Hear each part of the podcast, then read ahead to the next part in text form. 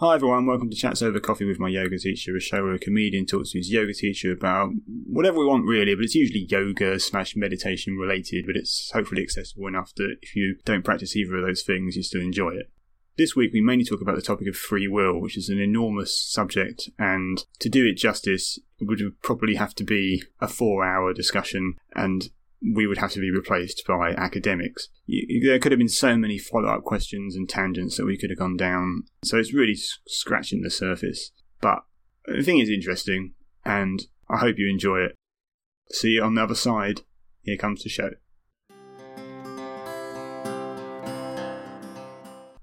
So I've said I would cover a yoga class later this evening, so I'm working 5 to 7. Well, that's good. More work. Yeah, it's good. She actually messaged and said, Do you teach Pilates? I said, No. and then I said, But I can teach a core focused yoga class if you want. And she went, Ah, that'd be great. Thank you. Pilates is a new word, isn't it, really? You, if you like had a phone like ten years ago and you tried to type Pilates into it, it'd probably come up pirates or something, wouldn't it? so you, you, end up thinking, oh, I, I can't teach a pirates class. What do you? exactly. Yeah. A lot of people think Pilates and yoga are very similar, but they might be similar styles of movement, but to be honest, Pilates more stems from yoga than that vice versa because yoga is older. But Pilates was, invented in 1937 by a doctor who wanted to help people with back pain and problems with their, mostly with their back because of weak core muscles from sitting around all the time. So um, he invented, in a sense, like a lot of different types of exercises to try to strengthen through the core to help support you and make you healthier. So it is really good for you. It's just not, I've not been trained in it specifically, but it's very similar to what we would do in our in a core focused yoga class. So you're well qualified to teach it, really. Yeah. it's like when I get asked to do like gigs for I don't know corporate gigs or something. It's the same thing. It's just you tailor it, I suppose. You, yeah. I don't know. I've done kids comedy as well once. I don't think it was. Oh, yeah. No, it's not for me. I struggle to talk to children anyway, so to to know what I'm not tuned into what they want really. So, mm, and mm. the sort of thing I do you know, I don't think anyone would ever watch my regular set and think, "Oh, he could really make that work for kids." I, I, mean, I only did five to ten minutes. It must. It felt like half an hour. Mm. And they just run around the room and oh, actually, I lie there. The gig was for the parents and mothers, like um, and mothers and fathers. Oh, because the, the, dads are involved now these days, aren't they? Parenting. but, these days, you know, in the last hundred years since the war oh, whatever. yeah, so they like had it was for the parents, but it was a toddlers group thing, and so the kids were just running around, and one of them knocked the microphone right. stand over, and Ooh, so there's havoc going on around you. So you're just ploughing on basically. Like if a child yeah. runs into you and grabs your leg, you're like, nah, let's pretend that didn't happen, or. so yeah, so that so I've done two. I've done one to kids with the yeah. parents at the back, but it was for the kids, and one for the mm. parents where the kids were just running amok. That sounds really hard. Yeah, it was a bit distracting. I mean, you you wouldn't do a yoga class with like kids running around the front, would you? I know. I mean, I know that some. I'd encourage everyone to try it, even if you have kids running around. It would be a little bit of a different experience for you, but that doesn't mean you can't practice still. But I do think that as a teacher, I don't think I could teach if there were children running around me and the people. And I think I would just be so distracted that I'd be like, what? but I'm happy for kids to be in the Zoom meetings and running around around the students. That's fine because they're not running around me. Weirdly, actually, I did a joke at the kids gig that has only worked at a kids gig. Oh yeah. And it never worked in an adults gig. And I've just found it. So do you want to hear the joke? Yeah. Okay, this was the 21st of April 2013. Oh, wow. So, I've obviously not got any better at writing jokes since then. So, the joke is a lot of people are very scared of spiders. But the thing is, with spiders, is you're only actually six feet away from looking like one. Because I get yeah, if you had six more feet, you look like a spider. Yeah. There you go. That's for kids. yeah, yeah, kids and you. Evidently, there's my there's a Zen diagram, uh, not a, a Venn diagram. There's- yeah. A Zen diagram is probably something you studied. I don't know. Nothing else has happened with me apart from I got rid of all my CDs, which you might be pleased to hear. Oh right. Yeah. You threw them away. No, I went on a website which buys them, Wow. but they only pay like on average they give you four p a CD, but Wow. some of them they give you like nearly fifty p, and some of them they give you a penny, so it's sort of averaged Oh, okay. down. What do they buy them for? Uh, so I sold two hundred and seventy-five items Wow. for eighty pounds and thirty-three pence. Did you rip them first, or did you save the? oh yeah, it's all I've got. Everything's on Electronic. digital. Like I kept about ten limited edition CDs with nice booklets in them that are mainly Bob Yeah. Dylan stuff. But you know, I thought you'd be proud of that Yeah. because That is really good. yeah. it's so weird. Like not to champion my music taste or anything like that, but I'm looking I'm, as I'm putting these things in, and you re- remember how much you bought them for, and if you Mm. if they had any sentimental attachment. Like the two, uh, the first two Oasis albums were like the first two.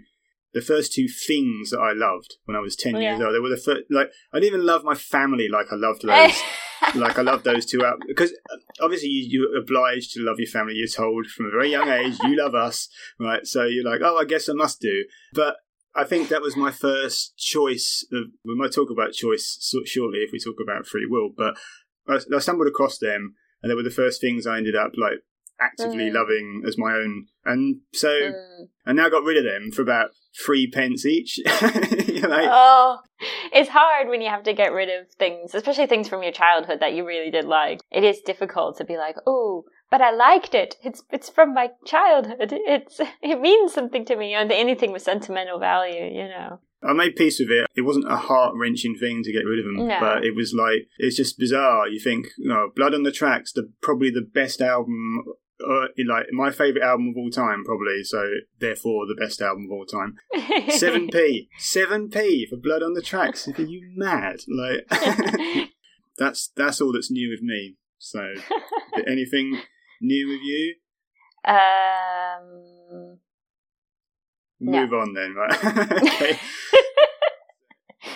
Do you want to talk about the idea of free will or not? Yeah, that sounds really interesting. Okay, so so do you have any opinions on it at all? I mean, do do you want to like? What do you think? I mean, do, what do you think it is, or what do you, do you think? Have you thought about it before? Or, Well, I think like if someone if you think of like the idea of free will, I suppose that makes that makes you think you have a choice.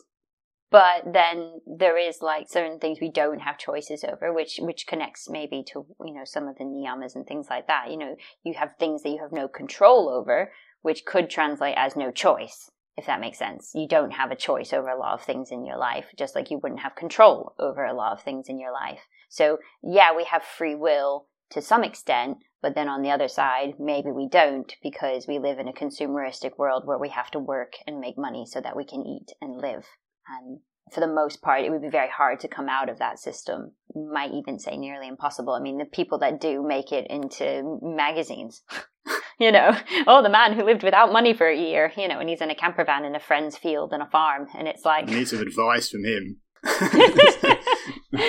but like you know they make it into magazines because it's so rare not necessarily because people don't want to do it but because it is hard to do to try and come away from that. So then how much choice do we really have? And then that's just on like a literal big plane. That's not even talking about the small things like in your mental habits and stuff go on you go So, okay, so I worry that I'm going to come across like a pseud talking about these things because you know I'm not I'm not qualified. Um, I'm not like a philosopher or.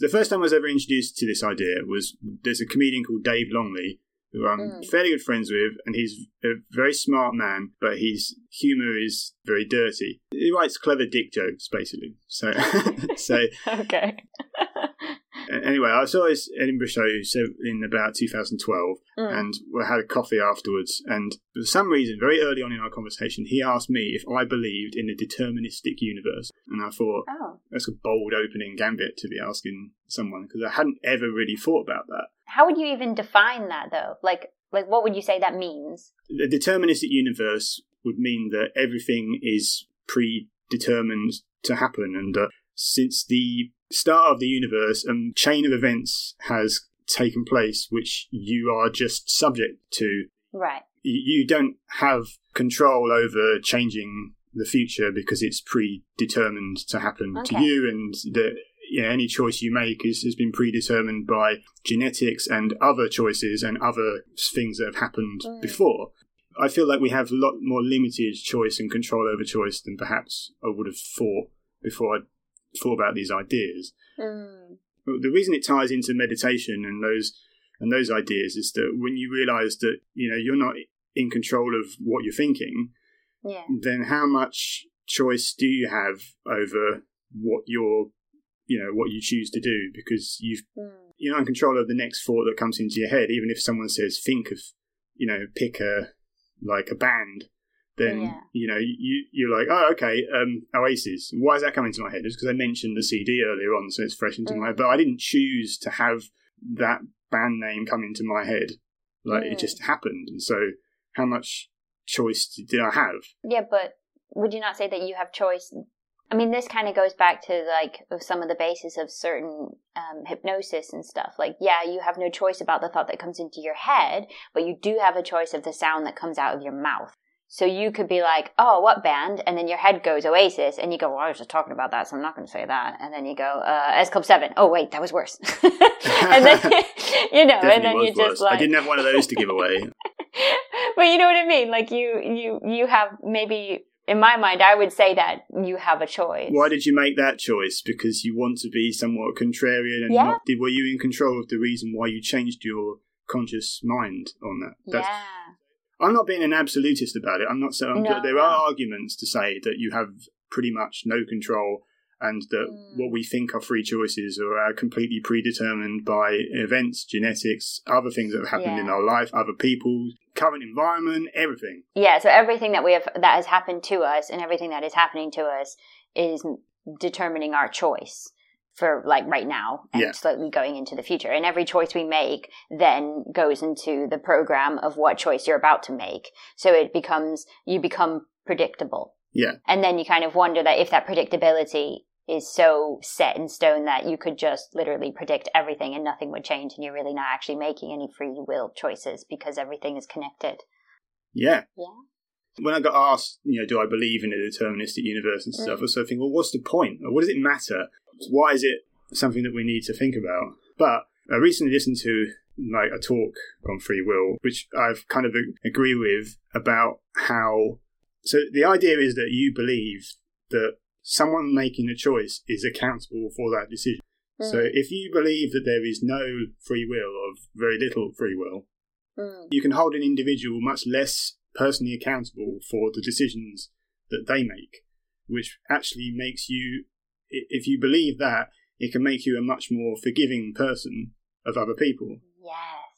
So if someone wrongs you, you assume that they have taken a conscious effort to yeah. wrong you, and you will hold that person completely accountable for that and maybe feel vengeful towards them. But mm. if you believe that they are less accountable personally for their actions, then you've yeah. no need to hate them. I mean, you don't have to hang around yeah. them. you don't have to be friends.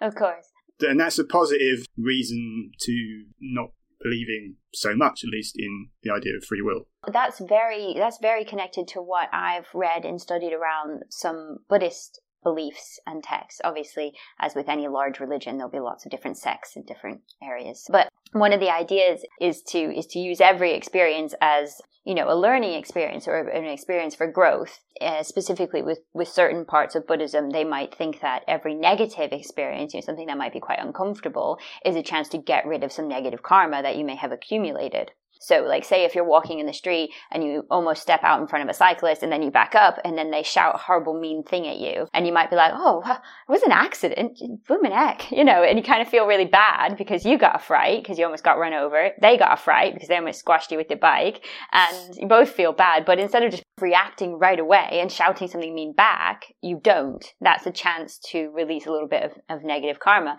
But one of the points of that is that if you are consciously trying to be a better person in a sense, for, for an easy phrase there, that everyone, not necessarily everyone, but this idea that maybe other people aren't, necessarily, which isn't necessarily bad or good. It's just a, you know maybe facts or whatever. There's this mindset that I've read about and that they try to encourage is if you were with someone in a hospital and they were on some drugs, on some strong morphine or something like that, if if a doctor went to help that person and then that person was so drugged up on painkillers and stuff that they didn't know what they were doing and they were screaming and they were shouting, maybe they even tried to bite the doctor or something ridiculous. The doctor wouldn't be like, "Oh my god, I'm not treating this person. He's horrible." They'd just be like, "Oh, well, he's drugged up, so he doesn't know what he's doing.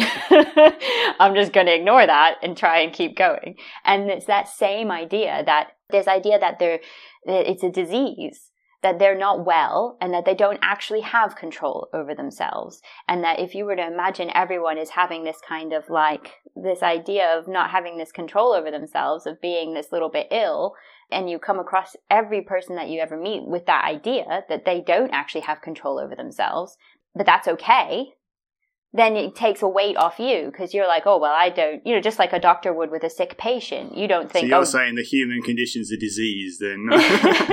basically. Yeah, yeah. but you know, uh, treating everyone as if they're having, you know, this this illness or a problem, or they're, you know, on painkillers and they can't control themselves. You know, this idea. Basically, you wouldn't take it personally. Yeah. You yeah. would react. You would, you know, change what you're doing. You're not going to put your hand near that person's mouth who just tried to bite you if they're, you know, or something like yeah. that. You would react and you would change. But you wouldn't be like, oh, that person is trying to hurt me. You would just be like, that is just their nature. Because it's not all about you, is it? Obviously, so you don't exactly. have to think that you have to think that everything and everyone does in the universe is because they want to show you up or something. Exactly. Everyone's got things going on. It's like um, when they tell you to write screenplays or something, they say you should love all of your characters, even the bad ones. So you should understand mm. why, if you write a negative character, you should understand why they are negative. It's like, why is that person an asshole? I've got to yeah. empathize with why they're an asshole. It doesn't mean that I'm going to ask them to move in, but you have to understand why people are yeah. So I'm quite forgiving of people, but I don't have any friends. so, so yeah, exactly. going on there? well, I suppose the idea of writing characters, that's actually one of the reasons why I really enjoyed some of the old Batman stories. Because all the bad guys were made bad guys. Yeah, yeah. They didn't they weren't just like, oh, he's and he a bad guy. You know, they were they went through some traumatic, horrible events and then they were t- they were like taking action on that you know they were they became evil because of what happened to them. And i really like that aspect. I mean hopefully that never happens in real life but you know what i mean? Like, like you're saying that idea yeah. of in, of understanding and maybe even empathizing with the the bad people in your story or whatever i really like that. That's but i suppose on the overall large large picture as in from like creation of the universe big bang to now i would say that i probably don't think everything is predetermined. I right. think that things I think that you can make a logarithm of what's most likely to happen and predict things and you know try and figure out what's going to happen in the future and stuff like that. But I don't necessarily think that if it were all to happen again, it would be exactly the same. Why do you think that? I'm not uh, challenging like her. No, no, no. I'm not like, well, where's your proof? Come on. Come on, show me a new universe. Yeah. No, yeah. Um, I think the reason why that I that I said that was simply because um, all of the things that have to happen from just a point of view of like science, them working out in the exact same way, so that we don't come out lizard people instead of uh, you know monkey based people. Even just something as simple as that like it's just very unlikely to happen let alone happen so exactly that every single human that exists would exist again you know what I mean? What's to say that the egg would go one month and then you get pregnant the next month and you get a different baby to the baby that you would have had the month before? Like there's just so much chance involved with everything that it's just it's just really I really just don't think I don't see it happening without some sort of not divine intervention, but you know some sort of like pre pre planned thing. You know, like unless right. unless we're in like a proper cyclical weird kind of universe where everything is always repeating constantly, which I mean you would never prove that in any way. But yeah. like, you know, unless there's that kind of notion behind it in just a science scientifical terms or you know, that's not a word, but you know what I mean. I just don't see that it would ever happen like that again. So you're using your status as someone that is more qualified in science than me to shut me down. I don't there. even I don't even have a qualification yet. well, okay, so my proof would be like the the statistical chance of actually evolving in the first place to a sentient being is extremely low. Right. Which is why it took millions and millions of years to do anything, let alone evolve to the state that we have now.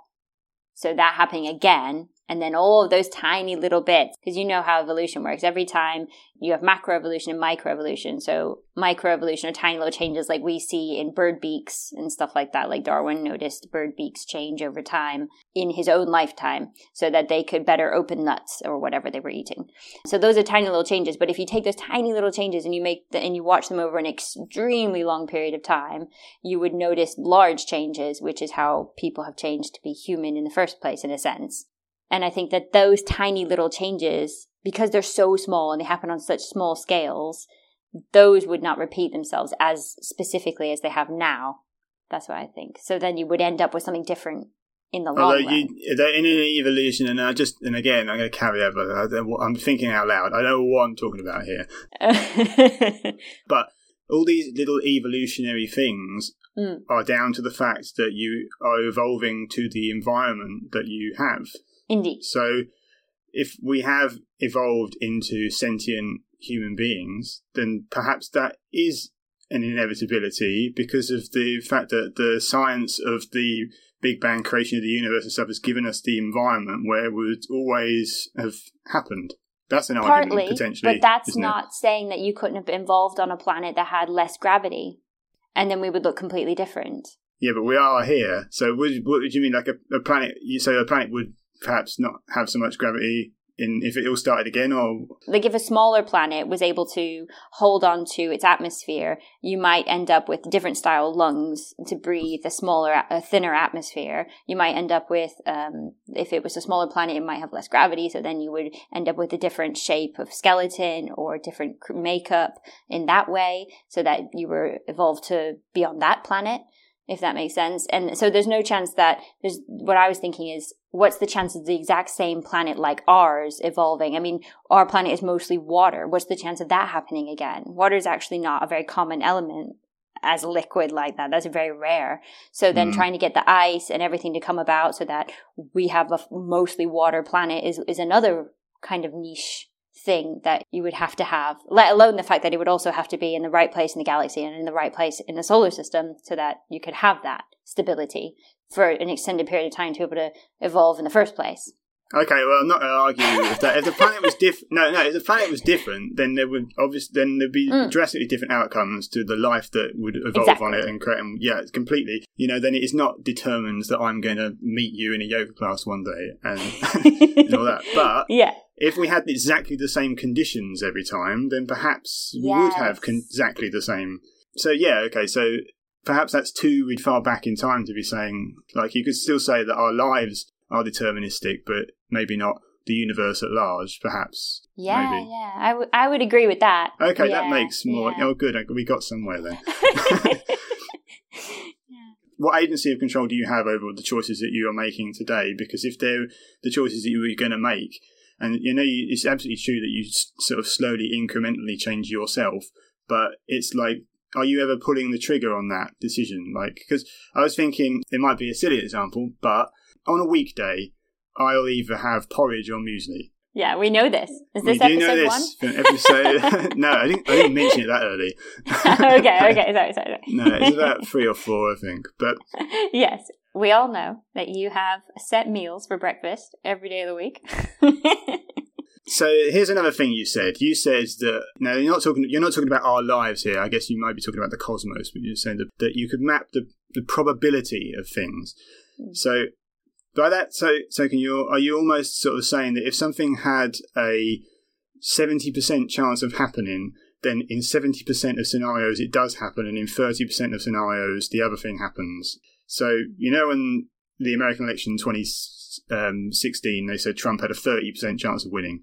And Mm. so does that mean that we happen to live in the 30% of universes from that point where he did win and 70% of them went to Hillary Clinton? Or whether it was just always, always going to be the 30% thing. If you'd have mapped things properly, you had the correct information, you would make a different probability. It wouldn't Yeah. be, pro- it wouldn't be probability, it'd be certainty because it was always certain to have that less likely outcome. That yeah. makes sense.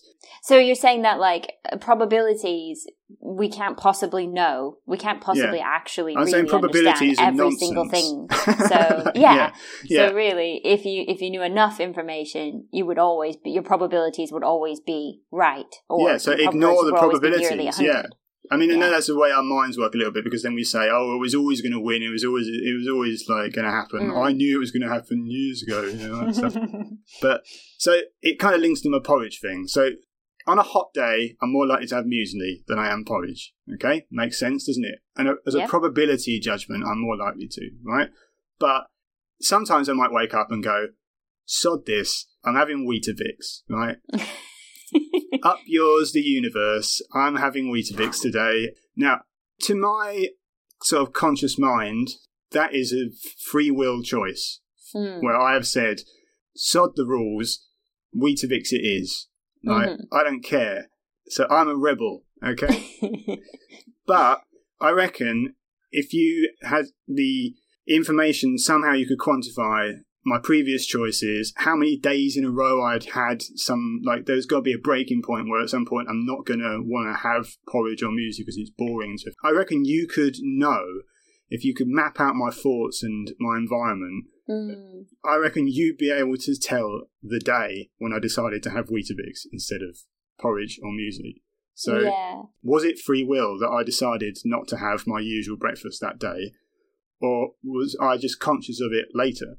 But do you not think that that, that is what free will is, though? Because we're, just, in a sense, biological computers. Like, eventually, we're going to follow patterns. and We enjoy patterns. We like predictable things. And one day, we're going to be, you know, fed up with something that's very similar and we'll have to change. But is that is is that not It's just a thought You know I experiment mean? in some ways. Because before I knew about the idea, I would say that I had complete control over what I had for breakfast. mm, but I don't. I don't think necessarily, or not as much. Like if tomorrow I say "Oh, I'm not even going to have Weetabix, I'm going to have toast. Like Yeah. I reckon you could probably tell I was going to do that if you knew if you knew everything. You know? I can understand what you're saying. Like, if you're so predictable, if it's possible to, to eventually predict everything, does it stop being free will? Yeah. You must do things. Please tell me it's not just me. You must do things and not really know why you did it. Like sometimes I might throw something out or like just tidy something or move something, and then I'll get asked, "Why did you do that?" And I don't know. I Like, I, just, don't know. I just did it. I must have a reason for it, but I didn't consciously think oh, I am going to do this. Like I just I- I- that's kind of like when you I don't know when you leave the house or when you go for a walk or when you go upstairs or something and you think oh did I did I turn the stove off did I turn the oven off did I turn Yeah. the lights off I probably did because you do stuff like that on autopilot and then you don't really like you're saying it's the same kind of idea where sometimes you might do something and then you don't it's more autopilot than actual conscious decision Yeah. to do something So Yeah. maybe what I'm saying is maybe there's an argument that a lot more is autopilot than you think because you are just because a lot of conscious thought is just rationalizing after the event. Yeah. But I think that's why it's important, like, assuming that we, we do believe in some sort of free will in terms of just like, I am making decisions. That's why it's important to practice mindfulness and possibly meditation so that you can be aware if you are starting to react to things rather than actually making a conscious choice and noticing that and noticing if you want to change that or not. So then so then that way if things are a little bit like not ideal for whatever reason whether that's in your mind or in your body or whatever you want to try and fix or maybe you always eat bad food i don't know like whatever it is if you start to notice it then you're more likely to be able to change that. And we know that pathways that the mind takes not not literal thought pathways i mean like neurons and paths in the mind and in the brain and in the body once they're used over and over and over again it becomes easier to go down that path which means that other paths are harder. So if you are trying to do something brand new with your body that you haven't done for a very long time you'll find it very difficult. You might even find that the muscles don't want to engage properly because you haven't done that for a long time and that can be the same with your choices and your mind and your thoughts. It's just like I don't know, like when you choose to do when you, me and you have both chosen careers. Now, how much free will did we have over choosing what we were going to do? We're obviously, we're, in the first place, had a either yeah. genetic or deep predisposition to be able to or be interested in the things that we ended up doing. We would have been inspired yeah. by. You don't wake up one day without knowing what yoga is and decide to be a yoga teacher. You'd have seen yoga happen. Yeah. I'd have seen comedy happen. Like I'd have made people laugh. You'd have been able to, I don't know, your journey. But you know, like you feel like you've come to the decision, but it might have kind of happened before you know that you've decided that. Yeah, like if, especially like, say for something like yoga, especially if you start it at a bit of a younger age, you might feel like you're a little bit predisposed to being good at it, especially when you don't really know a whole lot about yoga. You might think it's about being good and bad, at being able to touch your toes. Yeah, which we dispelled many times, yes. and then if you if you think you're good at it you might start keep doing it. And then that might lead you to explore it more and then you might do more yoga. And the reason why i got into astronomy was because i was right beside a school that taught astronomy classes and i could literally walk there. So i walked around and did some astronomy classes and then that led to more. But again that you wouldn't have learned astronomy if you didn't have some minor interest in it before going even before the that. classes were in. Because yeah. because if it, if there were teaching, I don't know, snooker, you probably wouldn't have turned up to those classes. No, and they'd I don't have, think so. Yeah. if you had, but if you had some interest in snooker and there happened to be a snooker class next to the yoga, you might think, oh, I'll pop in there one day, you know. But you it's yeah. the astronomy class, so you didn't just mm. wake up one day and decide to get into it. Yeah. There was something yeah. worked in you, like something was seeded that had to come out. Seeded, that's a word they use a lot. They call them karmic seeds you plant them earlier on, either in future lives, if you like that idea, or earlier in your life, and then they come to fruition later in your life, and your karmic seeds decide how you react to things. Okay. So, like, say you go to a yoga class, but then when you leave, you feel horrendous and you hated it and you're never going to go back, or you go to a yoga class and you love it and you want to do it all the time. That's based on your, you know, what you're predisposed to, what you like, you know, mm. coming coming to fruition, coming to, to sprout, if we're using this the seed term. It's previous Kayla planting the seed.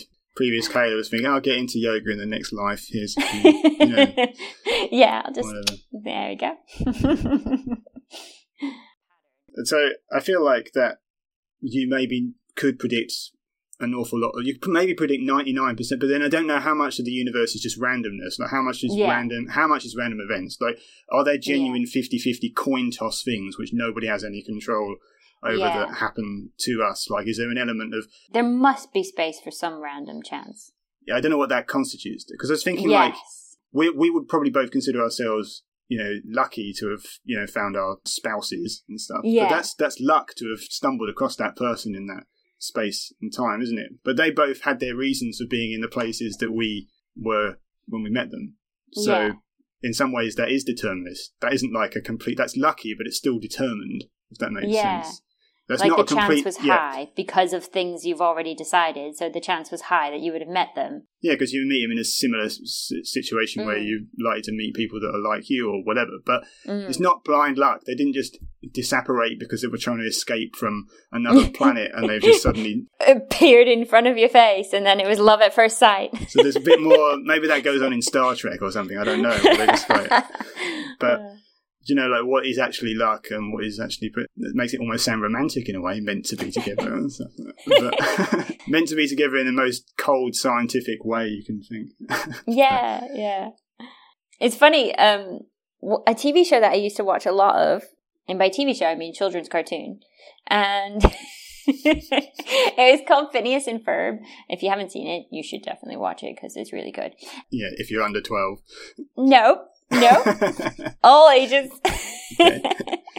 no, I found it really, really good. But um, one of the episodes, it was I think it was their mom's birthday, and they built a supercomputer because his sister's always trying to bust them to dob them in for all the job, all the things they do. They never actually do anything naughty. Like they're not actually bad. They just do lots of ridiculous things that children probably wouldn't actually do, making crazy machinery and building a roller coaster or whatever, you know, crazy things that kids don't do. But anyway, so they build this supercomputer for their sisters so that their mom can see what they've done. Like that's that's the parameters they put into the computer in a sense.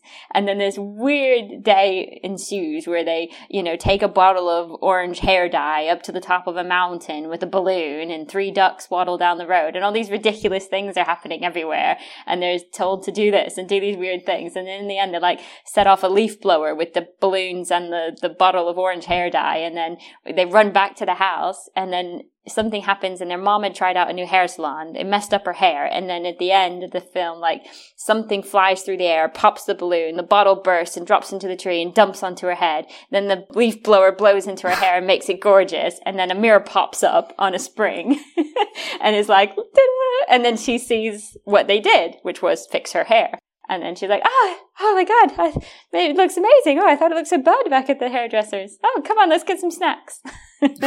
but like, in a sense, that computer predicted that if we had put all these things in this position at this place and time, it would all come to a point where this would happen. This mm. ridiculous thing would happen and she would see it. But you wouldn't have been able to do that if you hadn't predicted that she was going to have a bad hair day and go into the backyard and complain about it, you know? Yeah. So it's, I quite like that because that kind of touches on what you're saying. How predictable is it? And then is it not free will because they fixed it or is it or yeah. it's good. yeah, and I'm not saying yeah. I'm not arguing no, I'm just yeah, yeah. saying it's an idea. I mean Yeah, yeah. Who cares what I think? I mean like, I'm no authority. So I can't be uncertain about the existence of God and then go around saying oh, well, I believe in a determinist universe now because I'll read something else next year that will make me think, oh, well, actually, that's bollocks, isn't it? So yeah, actually, I've changed my mind. I don't believe this at all. you know, you should always be completely open to having your minds changed. Yeah, it's nice to be able to say this is my philosophy of life and it's set in stone and everything that happens can be sort of seen through this prism and maybe that's comforting mm. and stuff. But I don't want to do that because yeah. I'm going to be I'm going to be wrong, and then I'm going to end up being bigoted about something, you know. And then in 30 years' mm-hmm. time, I'm going to I'm going to have the mind of uh, someone that's he's so old fashioned. Yeah, everything's moved on. so there we go. Do we end now? Yeah, I think yeah. that sounds good. Thanks for listening. Congratulations, you made it to the end, and I'm so proud of you. No, I really hope you enjoyed it. Right, there's no show next week. We're having a week off. We'll be back in two weeks' time when we'll be talking about feet which is a, a very different subject. So make sure you don't miss it. Please subscribe. And as ever, you have our permission to share, tell your friends, post about us on social media, whatever you want to do. That sort of thing really, really helps other people to find the show, which is absolutely great. Instagram is at Kayla McCormack Yoga and at Peter Brush underscore. Twitter is at Kayla McCormack 5 and at Peter underscore Brush. You know what they say, absence makes the heart grow fonder, so hopefully in two weeks' time you'll be absolutely dying for an episode, and we'll see you then.